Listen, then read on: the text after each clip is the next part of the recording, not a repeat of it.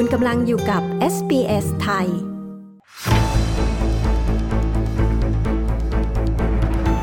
รายงานข่าวเจาะลึกจากเมืองไทยในช่วงนี้นะคะ มาติดตามการวินิจฉัยเรื่องการดำรงตำแหน่งนายกรัฐมนตรี 8 ปีของพลเอกประยุทธ์จันโอชา มีการวิเคราะห์ แนวโน้มผลการตัดสินใจของศาลว่าจะเป็นอย่างไรบ้าง และสถานการณ์น้ำในกรุงเทพมหานครที่กำลังวิกฤตเนื่องจากมีฝนตกหนักค่ะ ติดตามได้จากคุณชาดาสมบูรณ์ผล ผู้สื่อข่าวพิเศษของ s อ s ไทย ประจำประเทศไทยค่ะ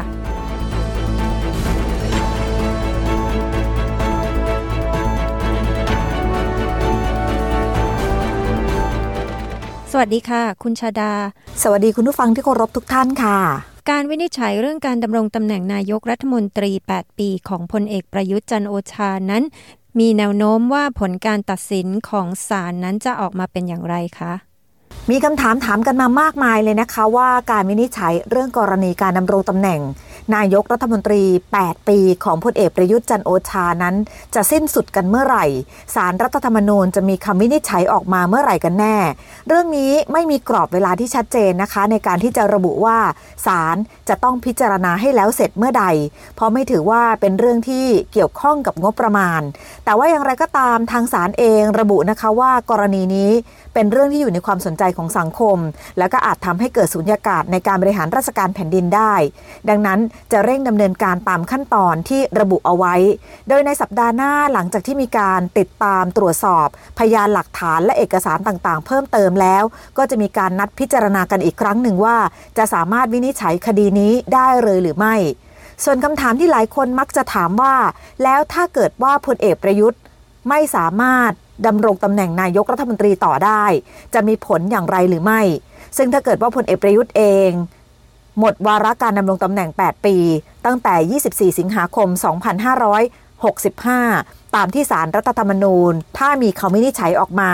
ถ้าเป็นเช่นนั้นก็จะต้องมีการโหวตเลือกนายกรัฐมนตรีคนใหม่ค่ะ ซึ่งนายกรัฐมนตรีคนใหม่ จะต้องได้รับเสียงโหวตเกินครึ่งหนึ่งของรัฐสภาก็คือเกินครึ่งหนึ่งของทั้งสสและสวที่จะยกมือโหวตให้ แคนดิเดตของคนที่จะเป็นนายกรัฐมนตรีได้ขนาดนี้เหลือเพียงแค่ 5 คนเท่านั้นค่ะ นั่นก็คือ 3 คนจากพรรคเพื่อไทยที่มีการเสนอบัญชีรายชื่อมาก่อนหน้านี้ ก็คือคุณหญิงสุดารัตน์เกยุราพันธ์ นายชัดชาติสิทธิพันธ์ และนายชัยเกษมนิติสิริ แม้ว่าตอนนี้บางคนจะไม่ได้เป็นสมาชิกพักเพื่อไทยแล้ว แต่พักเพื่อไทยยังเสนอชื่ออยู่ในขนาดนั้น ดังนั้นทั้งหมดก็ยังเป็นสิทธิ์ที่จะมาเป็นแคนดิเดตนายกรัฐมนตรีได้ แต่ขึ้นอยู่กับว่าพักเพื่อไทยจะส่งรายชื่อบุคคลเหล่านั้นเข้าเสนอชิงหรือไม่ ขณะที่ในส่วนของพรรคภูมิใจไทยมีชื่อแคนดิเดตหนึ่งคนคือนายอนุทินชาญวิรกูลพรรคประชาธิปัตย์มีชื่อแคนดิเดตนายกรัฐมนตรีคือนายอภิสิทธิ์เวชชาชีวะ และพักอนาคตใหม่ มีชื่อแคนดิเดตคือนายธนาธรจึงนุ่งเรือนกิจ แต่ว่ากรณีของนายธนาธรนั้นพักอนาคตใหม่ถูกยุบนายธนาธรจึงหมดสิทธิ์แล้ว ก็จะเหลือ 5 คน ก็คือคุณหญิงสุดารัตน์นายชัดชาติ นายชัยเกษม นายอนุทิน และนายอภิสิทธิ์เวชชาชีวะ แต่ถ้าเกิดว่าสารรัฐธรรมนูญ ระบุว่าพลเอกประยุจันโอชา ไม่ได้พ้นจากวาระการดำรงตำแหน่งนายกรัฐมนตรี ในวันที่ 24 สิงหาคม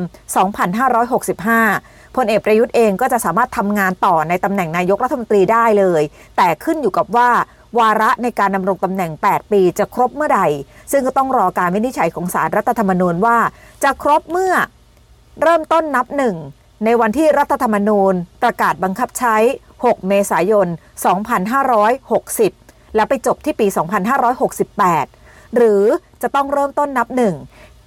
ในวันที่พลเอกประยุทธ์ได้รับการโหวตเลือกเป็นนายกรัฐมนตรีต่อที่ประชุมรัฐสภา เมื่อวันที่ 9 มิถุนายน 2562 ซึ่งนั่นหมายความว่าก็จะไปจบวาระ 8 ปีในปี 2570 ด้วยกันค่ะ มีรายงานว่าขณะนี้สถานการณ์น้ำในกรุงเทพมหานครก็กำลังวิกฤต เนื่องจากมีฝนตกหนักมากในรอบ 20 ปี ผู้เกี่ยวข้องมีการดำเนินการช่วยเหลือประชาชนอย่างไรบ้างคะ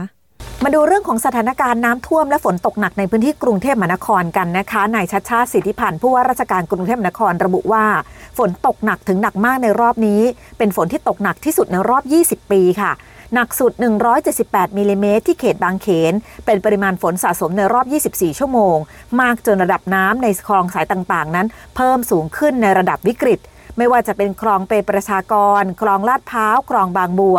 น้ำล้นตลิ่ง ส่งผลให้น้ำท่วมขังในซอยย่อยๆ และถนนหนทางต่างๆ มากมาย ไม่ว่าจะเป็นแจ้งวัฒนะ รามอินทราหลักสี่และดอนเมือง การระบายน้ำไม่สามารถทำได้ทัน นายชาชาติบอกว่าแม้จะเร่งส่งเครื่องสูบน้ำให้ไปสูบน้ำออกจากคลอง และผันไปยังอุโมงค์ระบายน้ำและก็ผันออกสู่แม่น้ำเจ้าพระยาแล้ว แต่ก็ยังไม่สามารถบรรเทาความเดือดร้อนของประชาชนได้อย่างทั่วถึง และประชาชนในกรุงเทพมหานครเอง ยังจะต้องรับมือกับสถานการณ์ฝนตกหนัก ที่จะตกมาซ้ำอีกจากการคาดการณ์ของกรมอุตุนิยมวิทยา ที่ระบุว่าในวันพรุ่งนี้ฝนก็ยังคงตกหนักอย่างต่อเนื่องด้วย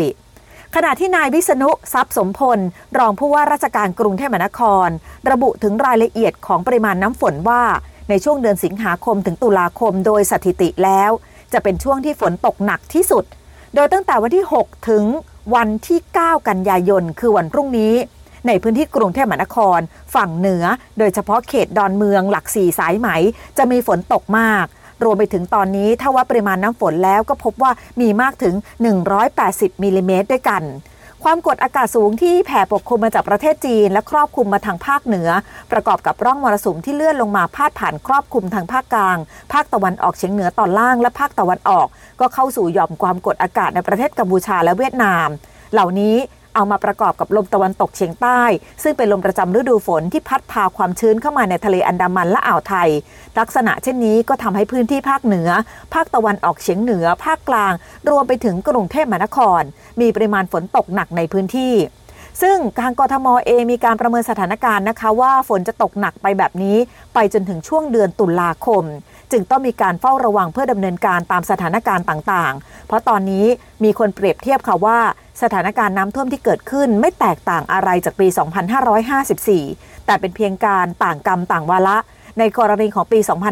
2554 เป็นการท่วมใหญ่จากการปล่อยน้ำมาเขื่อน แล้วก็ทำให้ถนนสายหลักๆ เกิดการท่วม แต่ครั้งนี้เป็นการท่วมหนักจากปริมาณฝนที่ตกมากขึ้น และก็หลายพื้นที่ในกรุงเทพมหานครที่ไม่เคยเกิดปัญหาน้ำท่วม ก็เร่ง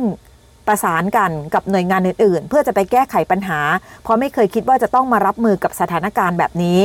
หน่วยงานหนึ่งที่เข้าไปช่วยเหลือในตอนนี้ก็คือหน่วยงานของทหารค่ะ ทางด้านของพลเอกประวิตยวงสุวรรณรักษาราชการแทนนายกรัฐมนตรี ก็ได้ประสานกับนายชัดชาติสิทธิพันธ์ผู้ว่าราชการกรุงเทพมหานคร ส่งทหารเข้าไปช่วยเหลือในทุกพื้นที่ ทั้งเรื่องของอุปกรณ์ต่างๆ รวมไปถึงเรื่องของกำลังพลในการช่วยเหลือประชาชนด้วยค่ะ ดิฉันชาดาสมบูรณ์ผลรายงานข่าวสำหรับ SBS ไทย รายงานจากกรุงเทพมหานครค่ะ ต้องการฟังเรื่องราวน่าสนใจแบบนี้อีกใช่ไหม ฟังได้ทาง Apple Podcast Google Podcast Spotify หรือที่อื่น ๆ ที่คุณฟัง podcast ของคุณ